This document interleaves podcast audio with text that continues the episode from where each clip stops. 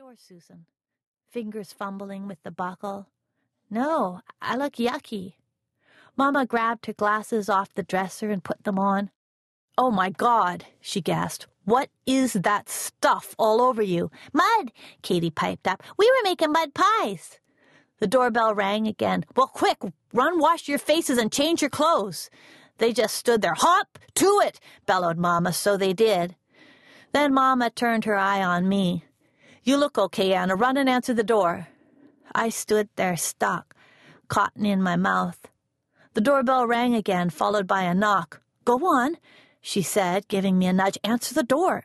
I, I can't, Mama. I can't. My voice hard to find. Answer the door. I, I, I'm scared, Mama. My voice climbing higher. Oh, for crying out loud. She grabbed my arm with one hand, the hairbrush with the other, and swiped at my hair on the way downstairs. She caught my ear with the brush, and it hurt. To the door we went, sandals flip-flopping, hairbrush on the bookshelf, glasses in her pocket, big breath, smile, and she swung open the door. Hello, Richard, she says, her voice all soft and smooth, and I hide behind her skirt, her skirt with the Mexican ladies and men holding hands round and round and round. Hello, Jean, says a deep man's voice. There is a slight pause. And then he says, God, you're beautiful. And she laughs, a low-sounding laugh in the back of her throat. I peek around her and I see him, standing there tall, so tall, gray hair cut short like a lawnmower ran over his head, the porch light shining down on him. After that, darkness. Hi there, he says, smiling. Smiling big, lots of teeth. I start to cry. Say hello, says Mama, trying to make me let go of her skirt. Say hello to Mister Smith. But I just cry harder, making wet marks on her cream-colored skirt. She's just shy, says Mama, with red ears and a laugh.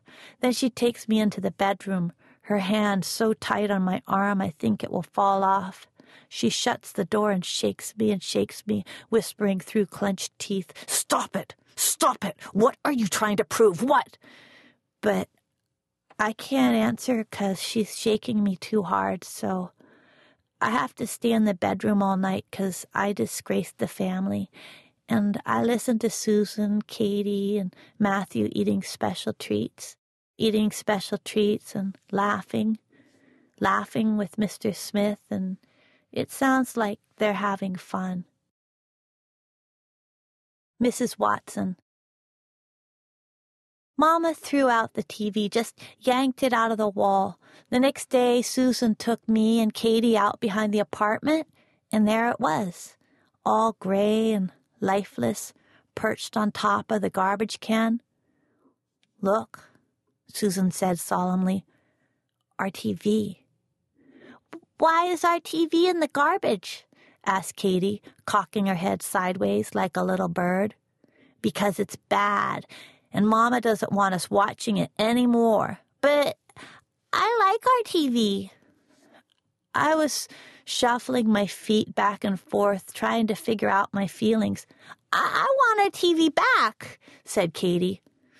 I don't, and I kicked the garbage can, kicked it hard. Hurt my toe, but I didn't show it. I'm glad it's gone. It gave me bad dreams. I had been watching Dark Shadows when Mama came home. A man was turning into a werewolf. It was scary, and I was crying. Didn't even notice Mama came home. Didn't notice her until she yanked the cord out of the wall and made the bad man go away. No T V! No T V! How many times do I have to tell you? It wasn't me, ma'am, said Missus Watson, looking at Mama's belly button. It wasn't me. Must have been one of those kids of yours. Can't make 'em behave no matter what I do. I don't care who it was. When I leave you here, you are in charge. It is up to you to make sure that the rules are upheld. And rule number one is no T V. I'm sorry, ma'am, but it's not my fault. It's funny how grown-ups lie and yet they tell you not to. Well...